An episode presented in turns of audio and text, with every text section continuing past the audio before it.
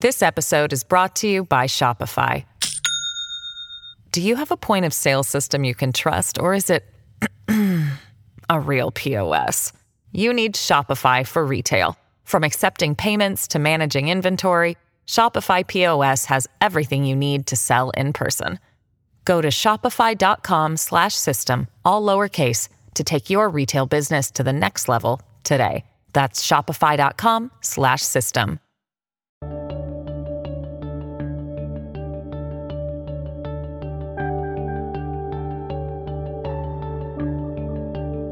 Hello, everybody, and welcome back to New Books in History, a podcast channel on the New Books Network. My name is Beth Malden, and I'm a host on the channel. Today, we'll be talking to Erin Legacey about her fantastic new book, Making Space for the Dead Catacombs, Cemeteries, and the Reimagining of Paris, 1780 to 1830. Erin, thank you so much for being here. Thank you for inviting me. Why don't we start with you telling us a little bit about yourself and how you came to write about this topic? Well, I'm an assistant professor of history at Texas Tech University. And when I started on this project at the very beginning of my graduate program at Northwestern University, and um, I was kind of casting about looking for a, a, dissertation topic. I had some wonderful advice from mentor to flounder creatively in the library, kind of looking for anything that caught my interest. And I kind of stumbled across the Paris catacombs, and so immediately tried to find more information about them, and was kind of delighted um, and surprised to find that there was surprisingly little written by historians. And so that kind of launched me on the next ten years of my life working on this project. So it all kind of all stemmed from seeing an image of the catacombs.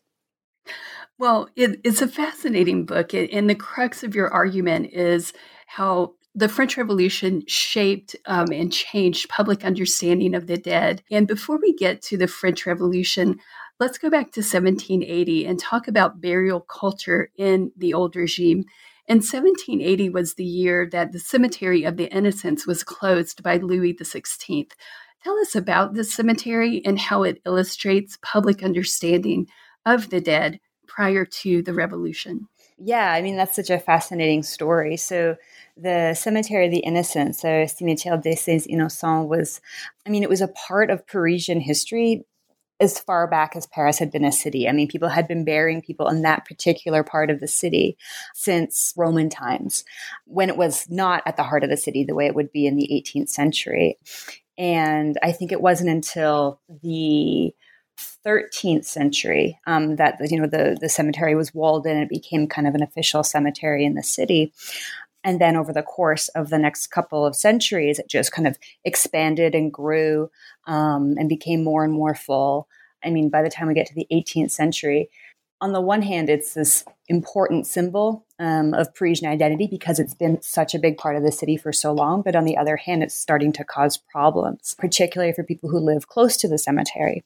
Um, so there's a lot of complaints, particularly in summer months, that there were really bad smells coming out of the cemetery because the way people were buried were in these large, deep mass graves that were left open for months at a time until they were full, and then they were filled in.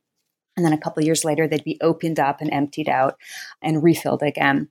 And uh, this process had been going on for centuries. It's both kind of this important part of Parisian identity, but it's but it's a part that's becoming kind of problematic um, by the time we get to the to the middle of the 18th century. There's a couple of reasons for that. I think one of them is um, well the, the main reason is i think people are kind of changing the way they think about the place of the dead in the city so um, in the medieval and early modern period, it was uh, most Parisians are buried in church graveyards. And there's a good reason for this because if you're buried in a church graveyard, you're closer to the heart of the church, you're closer to the prayers of the parishioners. And so it's a benefit to you in the afterlife. But by the time we get to the middle of the 18th century, when the Enlightenment is in full swing, a new discourse of like science and salubrity is kind of displacing that understanding of the dead.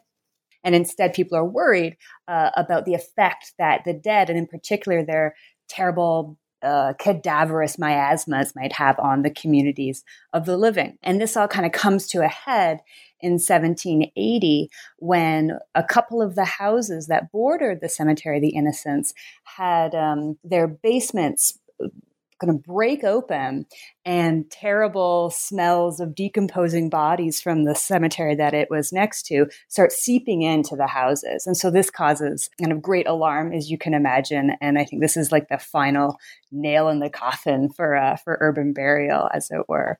Um, and this is the thing that finally brings about significant and lasting change. And urban burial is actually then outlawed after this whole scandal. And uh, there had been several attempts earlier in the 18th century to make that happen, but it didn't finally. It finally uh, sort of came came to pass after this uh, urban catastrophe.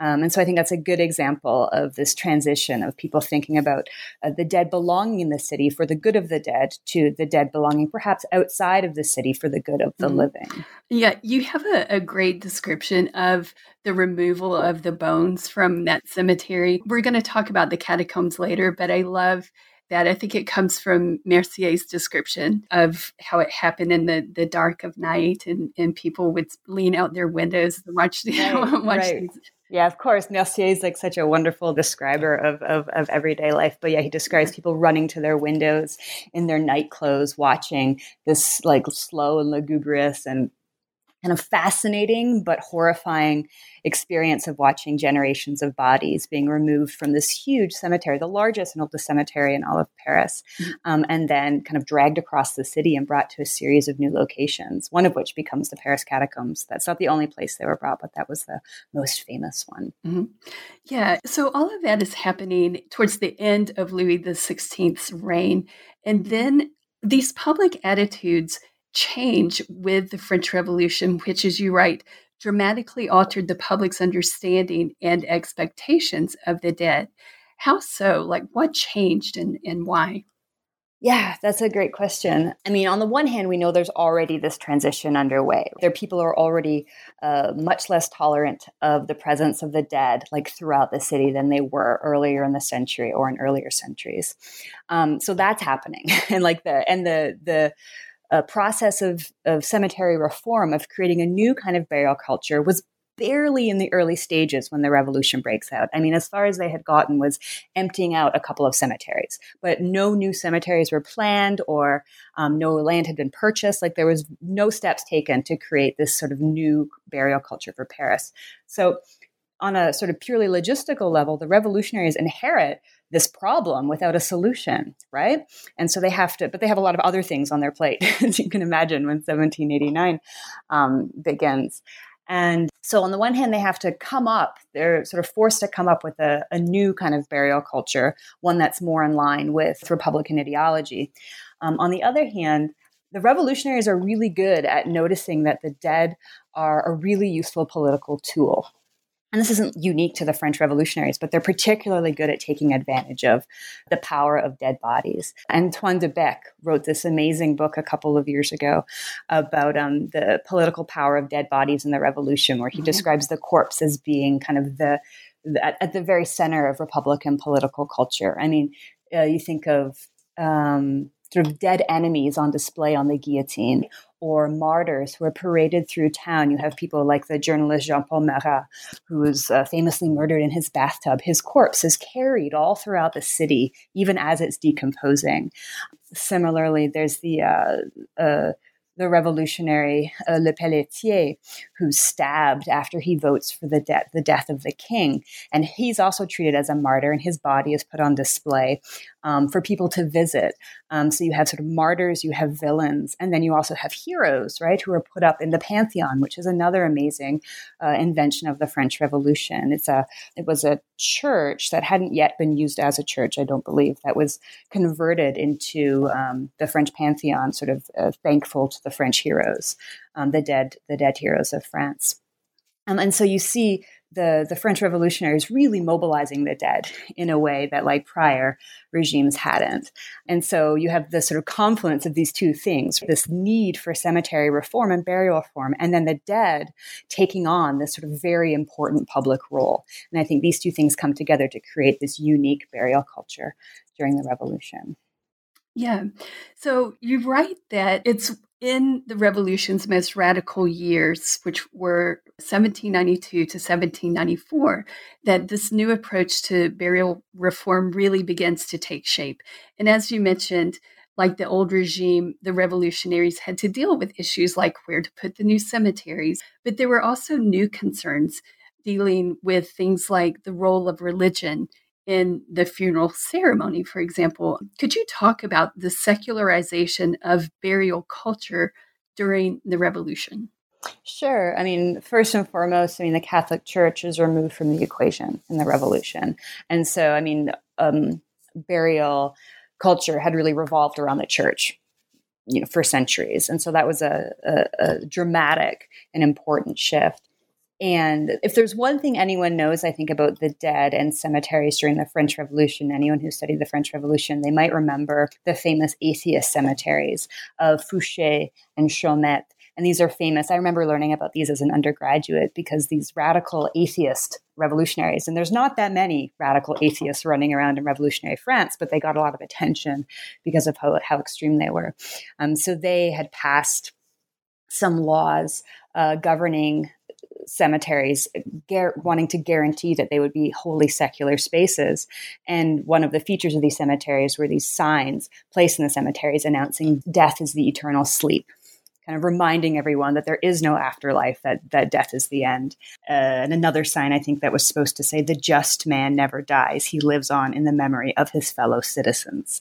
Um, so there is an afterlife, but it's kind of a secular afterlife of um, you know being remembered by your fellow citizens. And so they're the most extreme examples of this radical revolutionary cemetery culture but they're not really representative i think of bigger changes and uh, that were underway.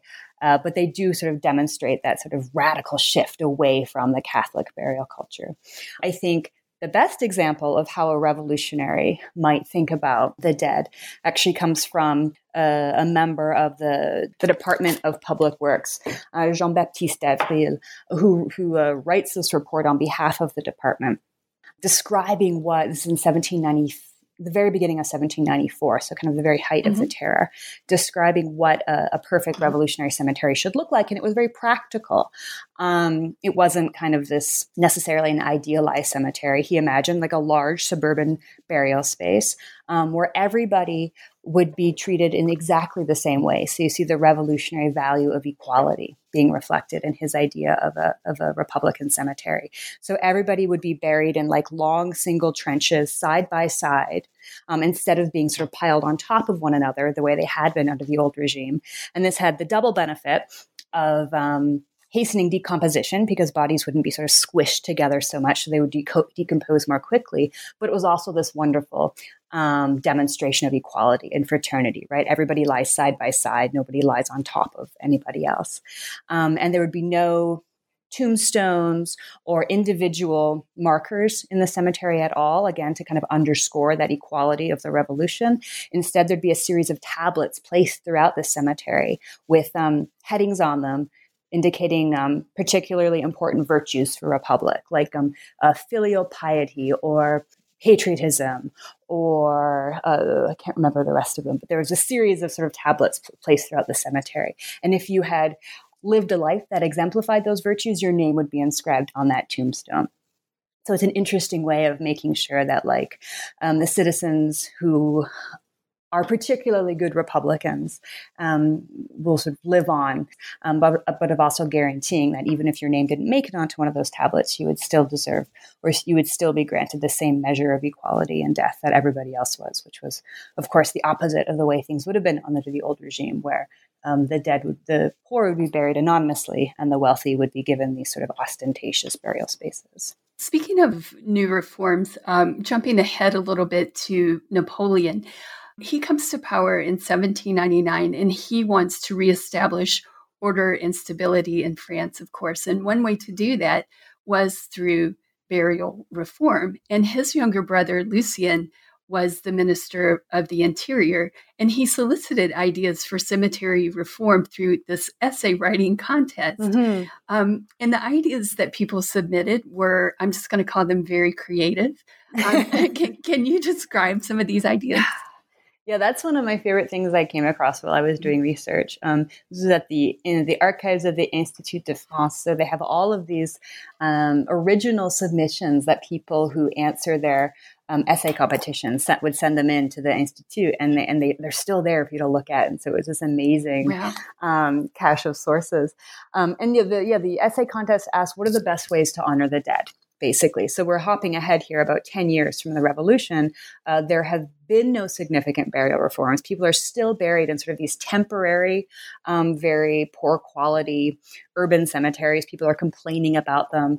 Um, and so they, I mean, things are actually worse than they had been before the revolution. And so when uh, Bonaparte comes to power, one of the first things they do are like, how do we reform this burial crisis?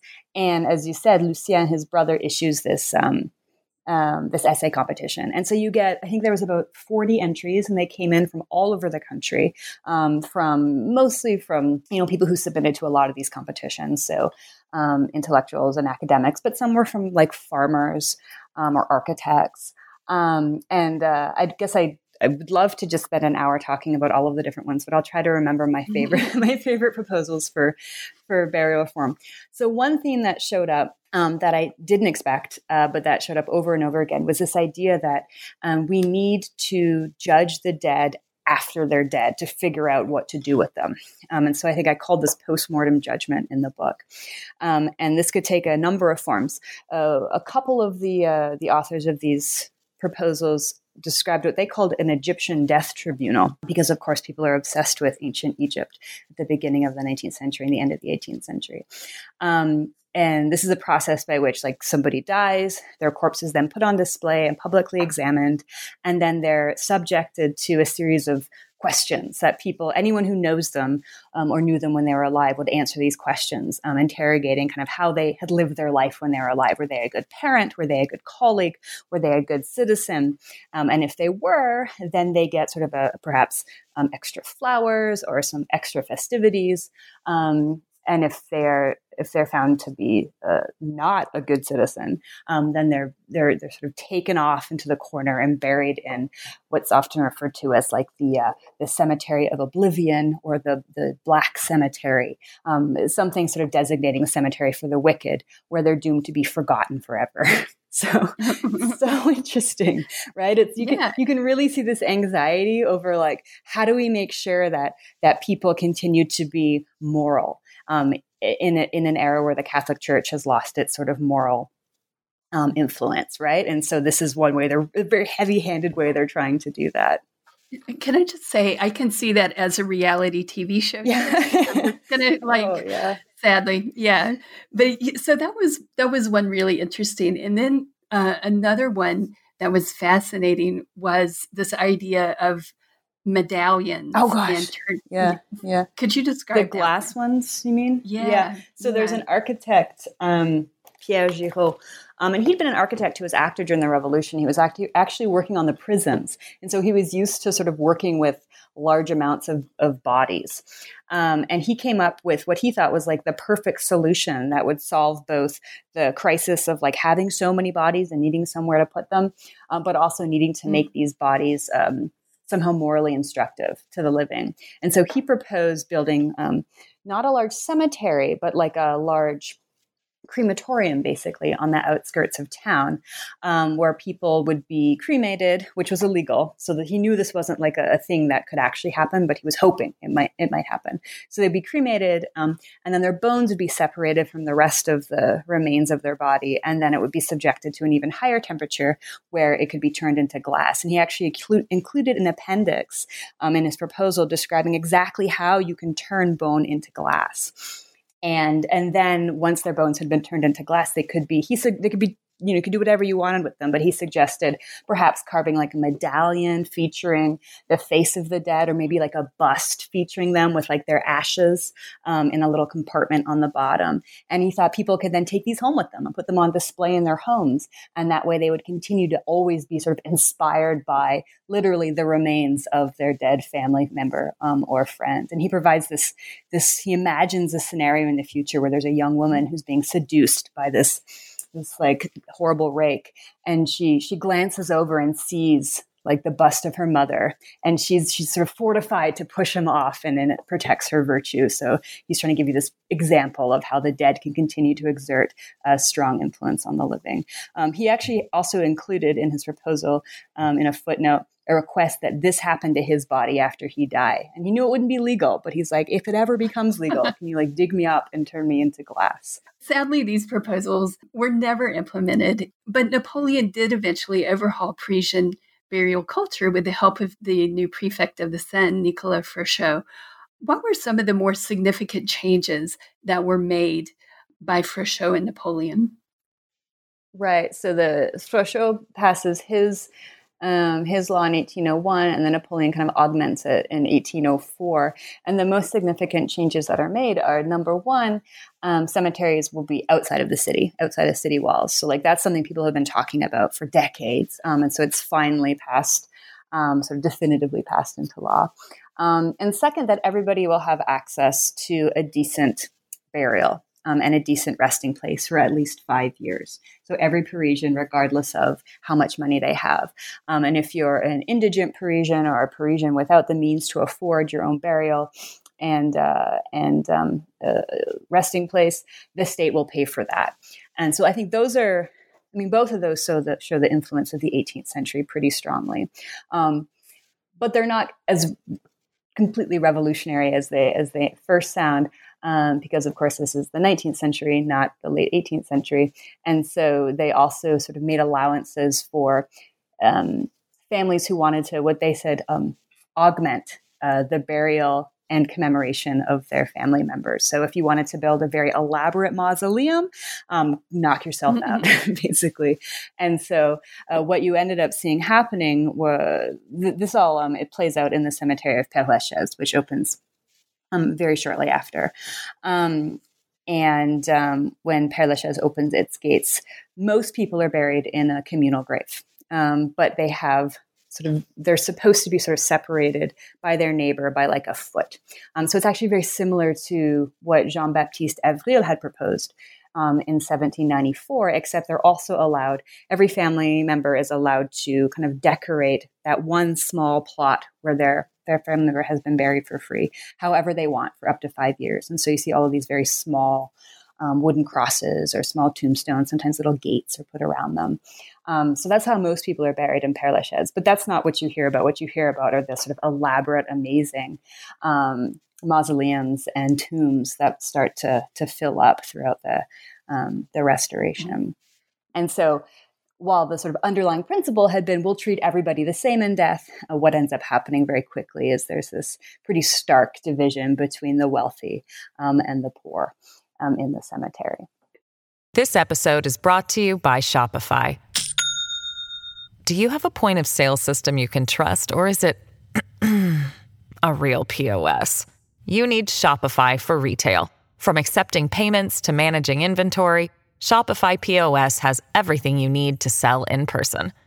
Go to shopify.com/system all lowercase to take your retail business to the next level today. That's shopify.com/system. Speaking of Père Lachaise, you talk about Père Lachaise as the perfect example of the cemetery as a space for social reunion and reinvention. And one of the early notable tombs that was erected in mm-hmm. the cemetery was the tomb of Antoine de Guillaume Lagrange. Who was he, and how does his tomb illustrate that idea of the cemetery as a new space for social reunion? Yeah, so Lagrange was a soldier, in, like in the Napoleonic um, wars, who died in um, in Central Europe, um, in Poland, um, and he was like a young man, and his his body was actually never recovered and brought back to France. So his body actually isn't in the cemetery, but his mother builds this um, sort of beautiful monument to him that looks like a, a tombstone. It's like a little um, a little display, and it it's becomes famous in the early 19th century because it's the first time that a someone's likeness was depicted on their tombstone. So his like profile, I think, is on display. Um, and you can look up his grave because you can actually still visit his grave. It's still there at Père Lachaise. Yeah. There's an mm-hmm. entire mm-hmm. alleyway named after him. Um, mm-hmm. And what's so interesting about this particular um, sort of, I guess it's we'll, we'll call it a tomb, uh, even though he's not actually he's not actually there, mm-hmm. um, is how it it really demonstrates this weird 19th century um, epitaph culture that really starts to develop in Père Lachaise. So, like every surface of this tombstone is covered in writing, and it's covered with all the details of his life, um, as well as this very sort of blow by blow description of his death, including his final words, where apparently someone says uh, his sort of su- superior. Um, officer says, Who will sort of lead the charge around this corner? And he says, I will. And he kind of rushes ahead. And then a bullet pierces his heart. He falls to the ground and he says his last words, um, my mother, my poor mother. Um, and I only know this from reading his epitaph. I have never read a biography of Lagrange or anything like that. Mm-hmm. Um, and his mother, of course, had this tombstone commissioned. And then she covers a lot of the tombstone also with details of her own grief, talking about how she will be consumed by sorrow for the rest of her life. She'll never be happy again. Um, uh, how she'll live this sort of sorrowful existence um, until she can be lucky enough to join him in the grave. Um, and there's even an image of like a crying woman at the base of this um, of this tomb. And so I think it illustrates a couple of ways that the cemetery functions uh, to as a space of like social cohesion. Uh, one is unrelated to all the stuff his mother wrote on the tomb. Uh, the tomb becomes kind of a rallying point for veterans of the Napoleonic Wars. Uh, he becomes kind of a symbol um, of their kind. But the other, I think, is this weird, uh, maybe weird's the wrong word, uh, very interesting uh, um, uh, propensity of family members and friends of the dead to cover these tombstones with the details of their own grief.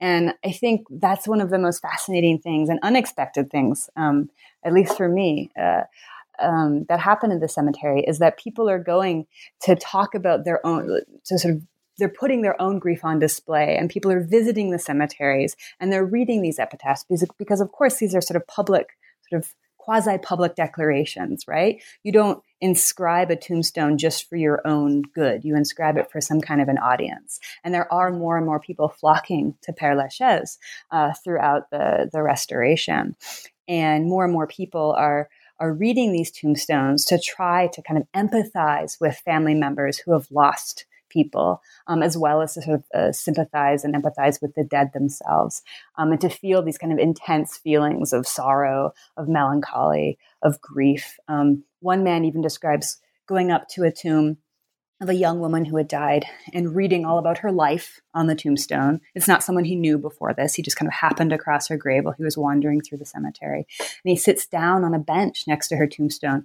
and he tries to convince himself that this is a woman who he knew and who he loved and who he misses so much until he finally kind of is overcome by sorrow and breaks down in tears. Um, and he writes all about this in a, in a guidebook to the cemetery. And so that's kind of all a very long way of saying um, that I think this is all like very sort of classically romantic, right? But I think it also shows how people are mm-hmm. trying to create these these emotional connections in a space like the cemetery. And in the aftermath of the French Revolution, right, which is a period of like intense suspicion and paranoia, where a lot of bonds of friendship and love are snapped, um, cemeteries become spaces where people can kind of overcome that. Right. So they can connect with one another, even if they never speak to one another, because a lot of these people never, I mean, they go out of their way not to actually um, sort of connect and interact with people, but they kind of create these imagined, imagined emotional connections with family members and with the dead. Um, which is so fascinating. Yeah. so like so 19th century. Yeah. Well, so moving from that intimate connection to complete anonymity um, mm-hmm. Is the it, talking about the catacombs, which were also part of the Napoleon's reforms, and workers had been moving bones from city cemeteries into the ossuary there for more than two decades when Napoleon ordered the Department of Mines to turn it into a public monument. Um, mm-hmm. And this effort was led by a man named Louis Etienne Héricart de Thury. Um, who was he, and how did he approach his job, both aesthetically and philosophically? Right. So it's hard to say who like like Thury was. Um, he's an engineer. Uh, he comes from mm-hmm. a like a noble family. And the people who have most recently written biographies of him in France, just sort of short biographical essays in, in, in journals, uh, describe him as like a devout royalist. Okay, so he's not a revolutionary.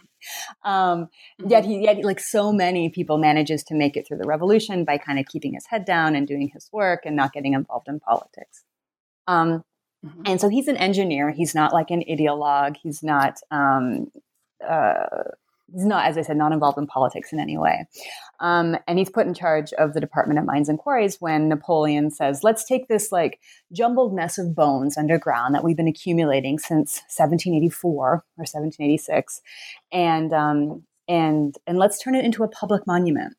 And then I'm not entirely sure whose idea it was um, to arrange the bones in the way that they did. I think it was a combination of Thury and also this guy named uh, Gambier, who's the guardian of the catacombs. And they kind of worked together with obviously laborers um, to organize what were essentially just piles of bones.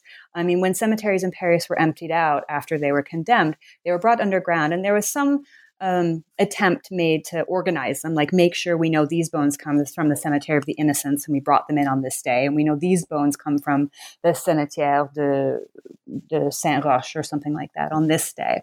Um, but beyond that, um, there's no kind of uh, there's no attempt to make it into the, the, the kind of beautiful space that it is today. Um, that all happens after Napoleon says, "Hey, make this into a public monument." It happens within a year, and so Thury and the people who are working with him uh, they sort of their work for months to make sure the space has a lot of air passing through it so it will be safe um, for people when they come to visit and they make sure it's going to be like as aesthetically pleasing as possible right? So they arrange all of the bones in these sort of very organized structures um, they create kind of patterns out of the bones. They put up placards with little sayings uh, called from sources like the bible um, from 17th and 18th century literature from um, uh, ancient sources as well from antiquity, and uh, and so they he describes it as being organized with as much art as method.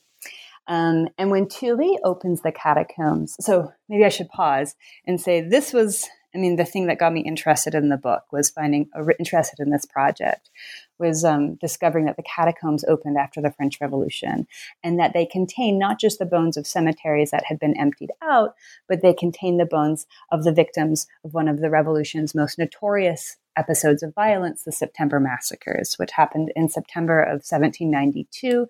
And this is when France is doing very badly at war. And there's a rumor that starts spreading that number one, like the enemy has has is has breached the sort of the last fortress before Paris, and they're on their way to Paris. And when they get to Paris, they're going to open up the prisons, and all of the prisoners inside of the prisons are going to slaughter all the revolutionaries in Paris. And this isn't true. There's no kind of plot for this to happen, but it gains traction very quickly in this era of extreme paranoia.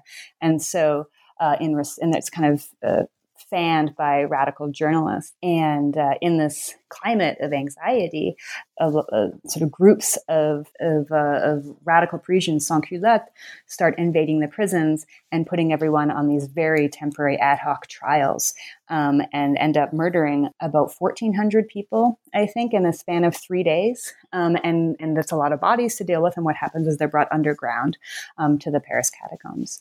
Um, and so when I found out those bones were there, and that they have sort of mm-hmm. a placard dedicated to them. Mm-hmm. I was really interested in that connection. And so was Thury. Um, so, right before the catacombs opened to the public, he wrote this short essay where he described his kind of hopes and dreams for this new space. And he describes how um, there's this intimate connection, he says, between the Paris catacombs and the French Revolution. And he imagines that Parisians will want to flock to this space to kind of commemorate the revolution and to mourn the revolution. Um, he's not super specific about what he's talking about, but I think it to me it seems fairly clear that he's talking about the the bones of the September massacres, although it could be something else as well. It could just be kind of violence and death in general. Um, and so in this short essay he writes right before the catacombs are open to the public, he's sort of explicitly invoking the revolution and making this connection between the two spaces. And so I was you know, aha, I've, I've discovered it, right? There is this connection. The catacombs are going to be this space of expiation or commemoration. People don't know how to think about the revolution and its aftermath. They're going to go to the catacombs and do that. Um, and that's what I was hoping to find when I did my research. Well, as you write, the visitors had very mixed reactions to what they experienced there. And, um, you know, you call these millions and millions of bones ideologically malleable um, in the sense that not every person read them in the same way. Can you elaborate on that? Yeah. So as I said, I I the source that I used to get at this is this really unique source, and I wasn't quite sure how to work with it.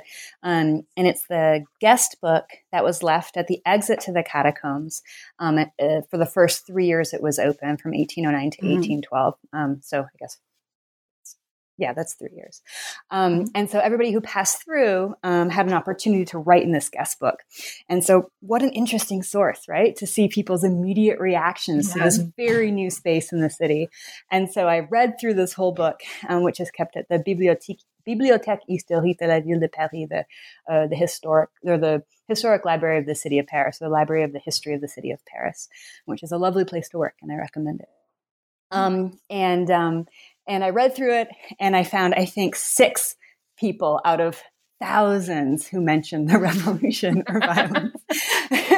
and so, um, I, yeah, so I wasn't really sure what to do with that, right? Um, and then so I started, and so I panicked about this for years.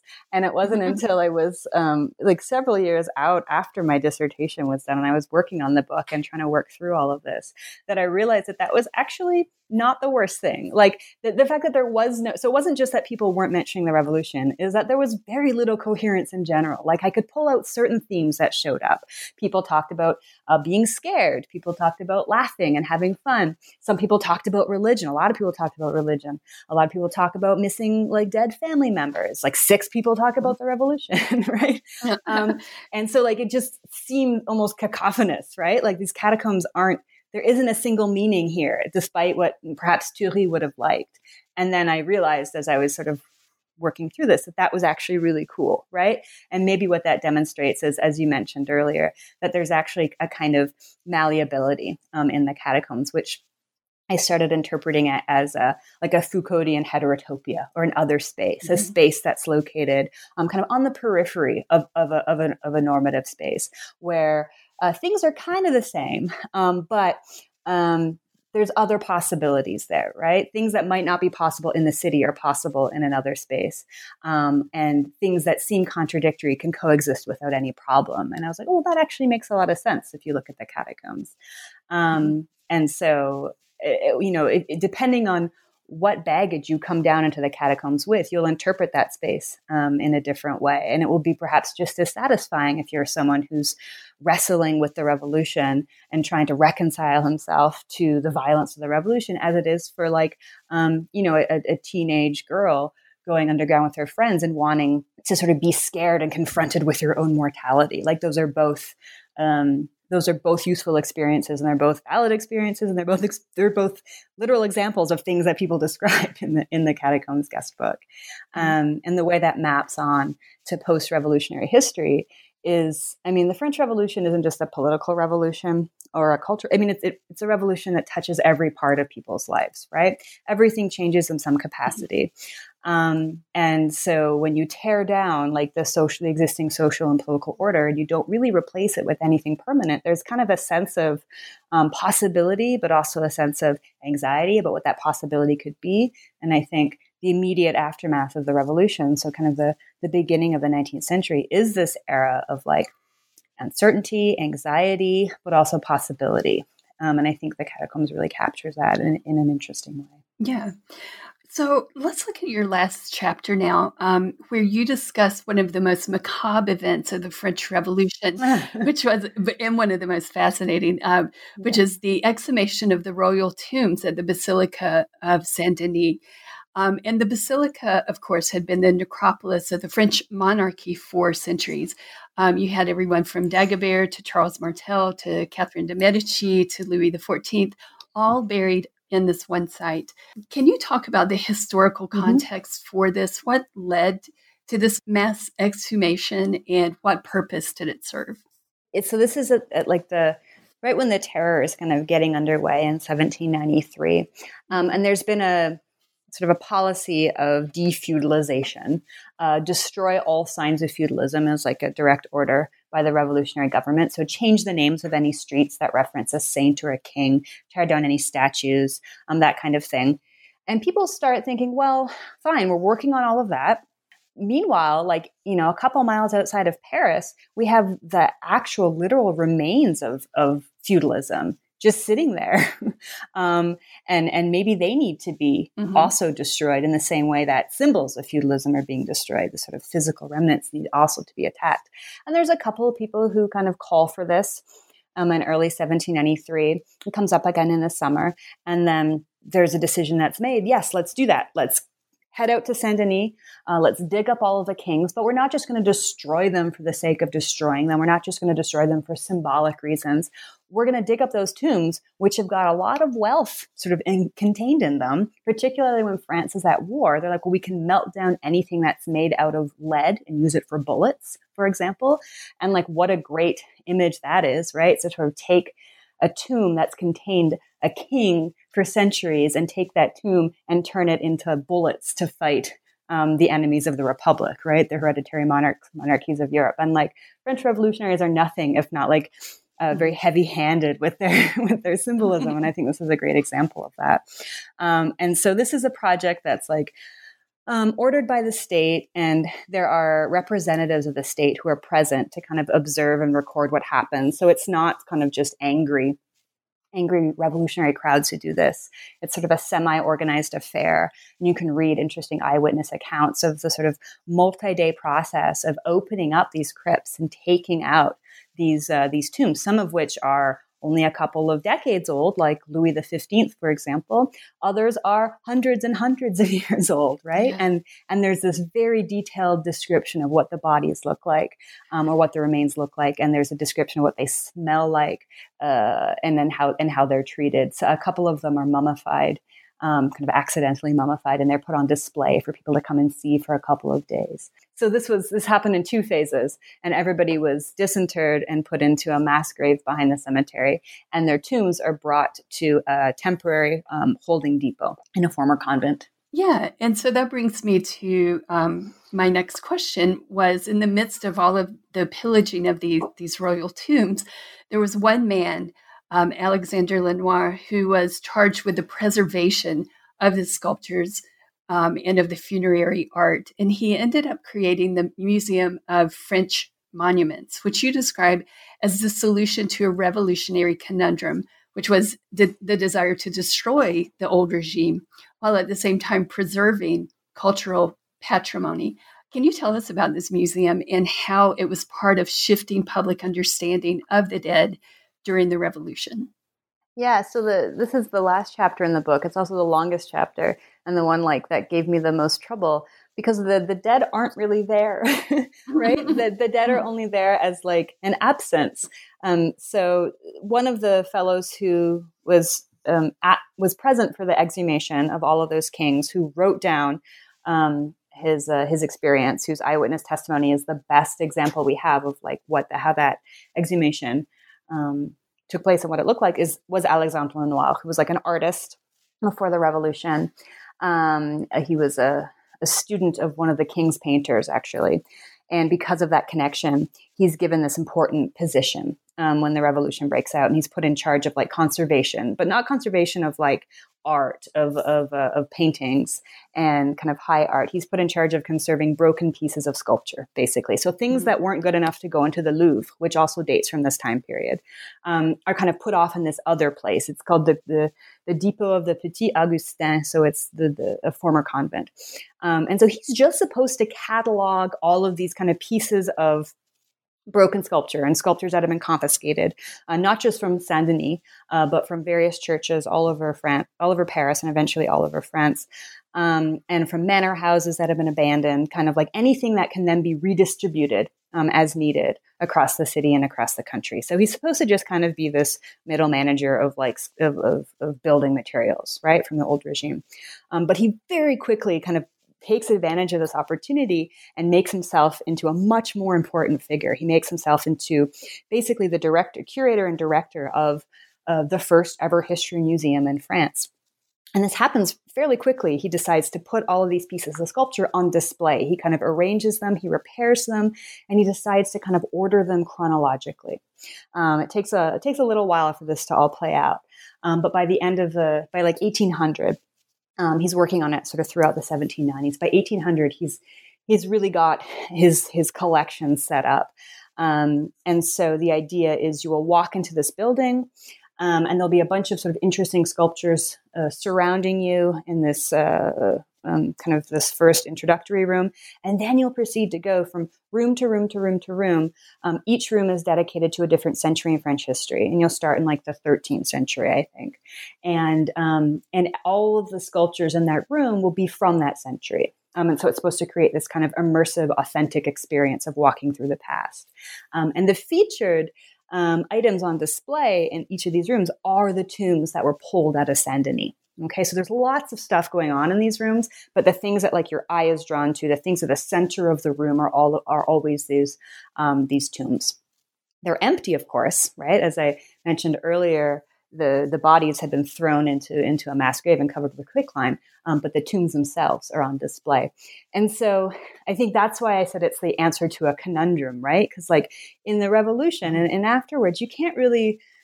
I mean, how do you put the these sort of symbols of, of royalty and of the prior regime on display, you don't want to um, be seen to be sort of revering or celebrating them, right? You want to sort of, he wants to protect them as like um, items of artistic and historic value. And so the way he kind of gets around that is by kind of reinscribing their narrative. So instead of being this story of like unbroken divine right kingship that dates back centuries.